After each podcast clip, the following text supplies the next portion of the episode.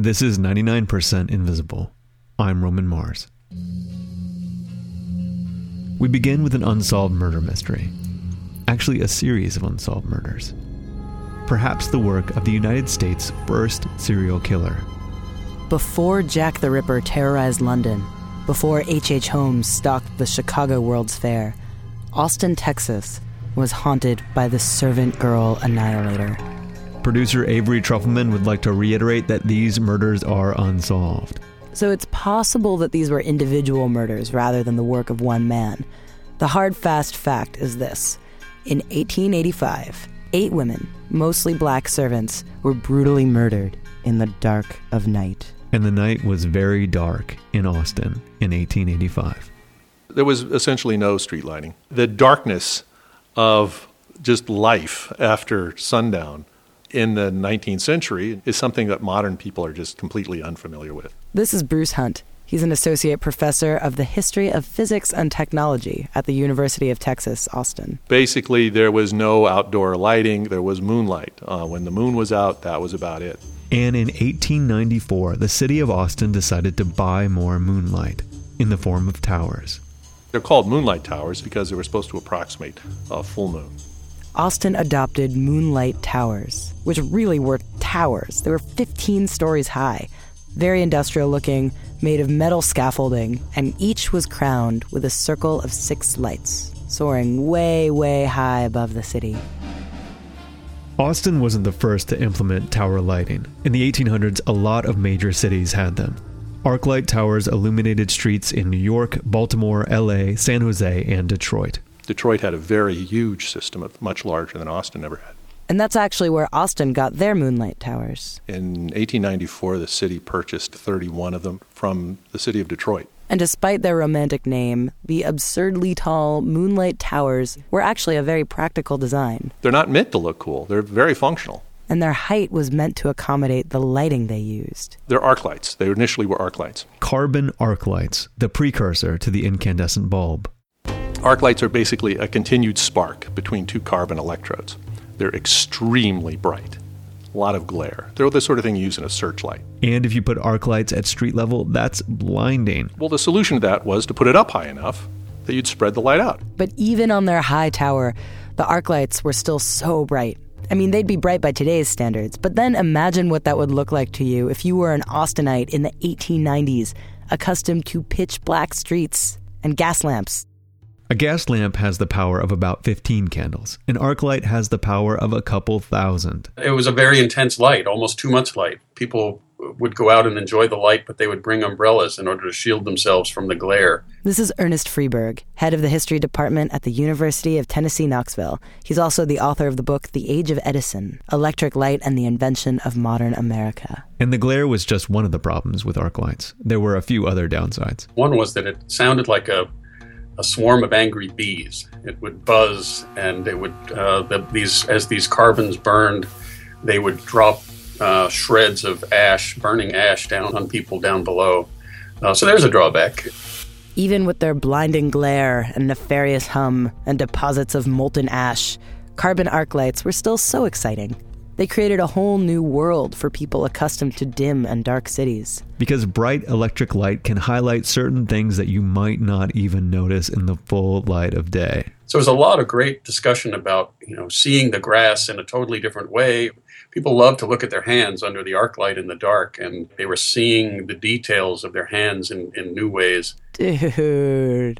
So it was really a, a change in perception that, that was uh, thrilling, and also the, the, the, thrilling feeling of being out at night and feeling safe because uh, visibility equals safety. Some cities thought that these newfangled streetlights were going to cut back on the need for police or even eliminate law enforcement entirely. If you could set up a, an arc light in the middle of a, a town square, you'd sort of be returning the square to the public and take it away from criminals and ne'er do wells who are hanging around in the shadows uh, by driving out the shadows. People called the arc lights policemen on a pole, and they allowed for a whole new kind of nightlife. Many people were very excited to go out and, and attend a fancy ball under the arc light. But once they got there, they realized that this, this harsh blue light highlighted every one of their imperfections. So every gray hair and wrinkle.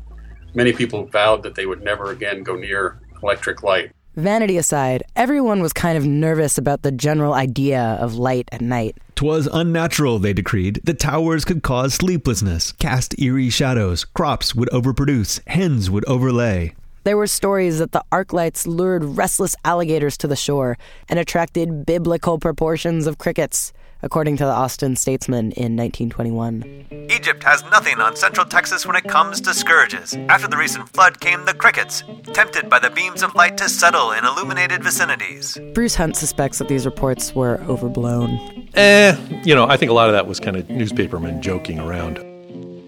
Oh, journalism was so much fun back then.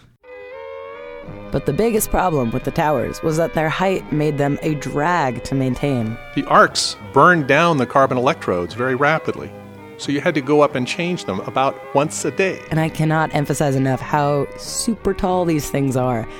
As tall as a 15 story building. And if you look at one of Austin's moonlight towers, there's a rickety little pulley type thing in the center of it. It's like a dumbwaiter apparatus. Supposedly the guy would stand on that and pull himself up to go up and change the carbon electrodes every day. That's a nuisance and an expense. And so, as soon as they could, really, by the 1920s, the city replaced the arc lights, the carbon arcs, with big incandescent bulbs, which were not as bright, but were a lot easier to maintain. But while Austin was futzing around with different bulbs, most other cities had already removed their tower lights completely. Every place else abandoned them by about the 1920s, but Austin kept them. Austin had fallen on hard times, and the city couldn't afford to tear down the towers. And so they just stayed. And to this day, 17 of the original 31 survive. The last of the Moonlight Towers. Although today, without the arc lights, the Moonlight Towers have a kind of weak and distant glow. They're easy to ignore, but you might know them from a little movie called Dazed and Confused. Dazed and Confused is set in Austin in 1976.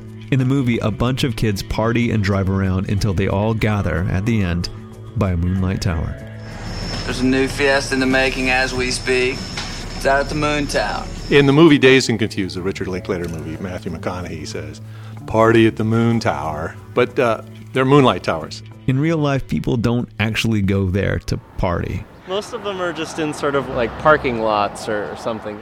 I went to a moonlight tower on the side of a busy road on the corner of 9th and Guadalupe. It's not Guadalupe, it's Guadalupe. Clearly, I needed a local's help. Uh, my name's Wiley Wiggins. I'm 38 years old. Uh, I was born and raised in Austin, Texas. Um, and in the early 90s, I was in a movie by Richard Linklater called Dazed and Confused. He played the freshman Mitch Kramer, who wonders about the moon towers. Why's it called the Moon Tower anyway? Uh, I guess they just decided to put it up out here whenever they were building the power plant. Actually, it's a good idea. I mean, you got a full moon out here every day of the year, you know? And then they all climb up the moon tower. This place used to be off limits, man, because some drunk freshman fell off. He went right down the middle, smacking his head on every beam, man. I hear it doesn't hurt after the first couple, though. In real life, these moonlight towers would be really hard to climb, which is why, for this scene, Richard Linklater made a fake moonlight tower. The one in the movie had a ladder, not the pulley thing, and it was nowhere near as tall as a real moonlight tower. And I'm terrified of heights. Wiley would have never tried this stunt. No one he knew actually did. When I was a kid, there was always somebody who knew somebody who knew somebody who had climbed it. It's unclear how many times this was ever attempted, but in any case, stories abound. And there was a point when Austin considered finally taking these old lights down, just like all the other cities had done. In the 50s and 60s, the attitude was, well, these are out of date and we're going to pull those down. In fact, I've got a video that I found online that was a sort of little historical vignettes of Austin that was made by one of the local TV stations in the 1960s. Tonight, Progress Report Austin presents The Legends of Austin. And they said, here's the Moonlight Towers, and here they show. The romance of these moonlight towers will disappear in a few years.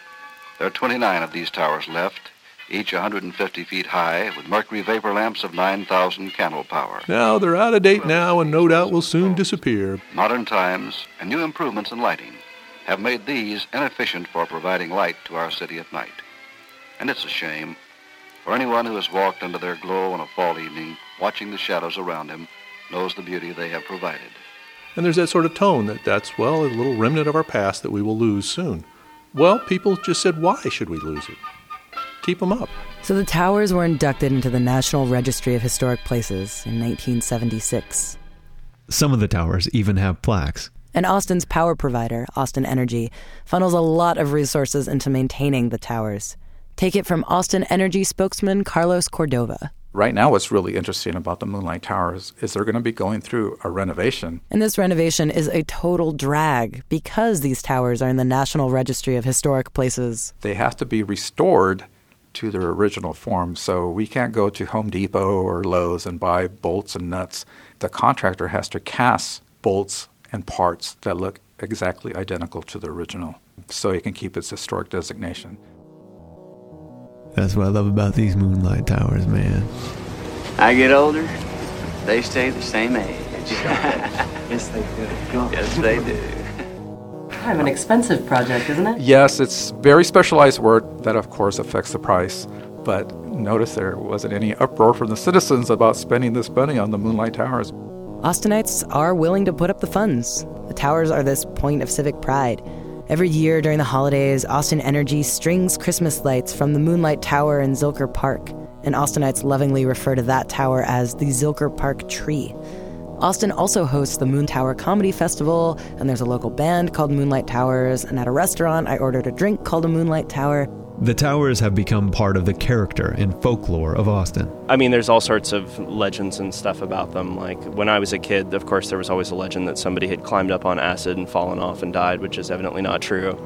But then, of course, the other legend is that they were built because of there was a serial killer, like a in the uh, what like the 1800s, and that one I think is supposed to be true, right? Have we have we verified this? The servant girl annihilator story is not a myth at all. It's absolutely true. It has nothing to do with the Moonlight Towers. At least not directly. That was all over with uh, well before the talk about the Moonlight Towers came up, and I've never seen anything about a need for them being associated with the Servant Girl Annihilator case. Still, the Servant Girl Annihilator became the Genesis story that Austinites tell about these lights.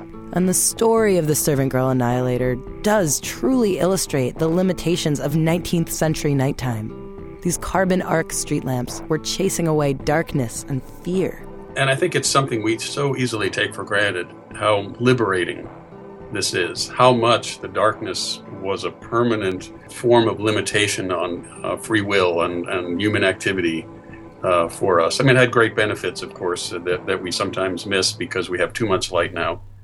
Moonlight towers were a strange offshoot, a sort of Neanderthal in the evolution of the streetlight.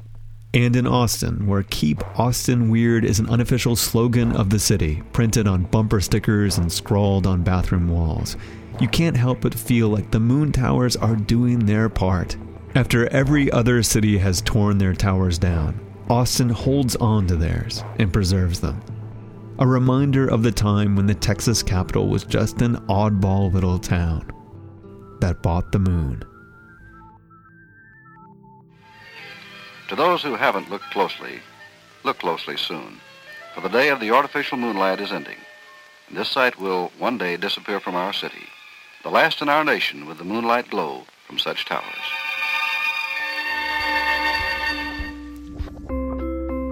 99% Invisible was produced this week by Avery Trufelman with Katie Mingle, Sam Greenspan, and me, Roman Mars. We are a project of KALW 91.7 San Francisco and produced out of the offices of Arcsine, an architecture and interiors firm in beautiful downtown Oakland, California. Special thanks to Josephine Hill and Mark Oppenheimer for help on this episode. Support for 99% Invisible comes from our nyctophobic and nyctophilic listeners and from Casper, an online retailer of obsessively engineered American-made mattresses at a shockingly fair price. I got a king-size mattress that and it comes vacuum packed in this huge box, and you would have thought Batman showed up in my house. The boys were so excited. So you remove the box and you cut the outer wrapping, and air like rushes in, and the mattress emerges like a butterfly.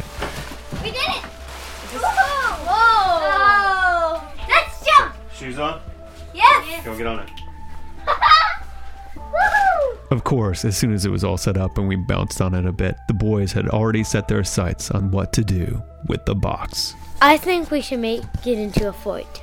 I think that's a great idea. Try sleeping on a Casper for 100 days and they have free delivery and painless returns. And so you can just try it out and see if it works for you. Team Mars is really sold on it, so I hope you like it. 99% Invisible listeners can get $50 towards any purchase of a box fort with a mattress stuffed inside by visiting casper.com slash 99pi and using the promo code 99pi at checkout. Support is also provided by Squarespace, the fast and easy way to create your own website, blog, or portfolio. Squarespace recently launched the latest version of their platform, Squarespace 7, which has a completely redesigned interface, integrations with Getty Images and Google Apps, and beautiful, beautiful new templates. Try the new Squarespace at squarespace.com. It's free for two weeks, there's no credit card required, but when you purchase, which you'll want to do after you try it, enter the offer code INVISIBLE at checkout and you'll save 10%. Squarespace. Start here go anywhere. And finally, the show would probably not exist without the support of Tiny Letter, email for people with something to say. My boys always have something to say. What do you got to say, boys? So if we get all the little extra boxes too, we can make it bigger. They're still pretty excited about the fort. tinyletter.com. It's free, easy, minimal, and powerful, the simplest way to send an email newsletter from the great people behind MailChimp. Speaking of MailChimp, they and the Knight Foundation helped us create Radiotopia from PRX, the original independent public radio podcast supergroup. Welcome to The Allusionist. That's allusionist with an A, not an I. This is criminal. Welcome. Welcome to Strangers. To the heart. The truth. Theory of everything. Radio diaries. Love and radio. Fugitive waves. From the Kitchen Sisters. If you are a cool company who'd like to sponsor Radiotopia, email sponsor at radiotopia.fm.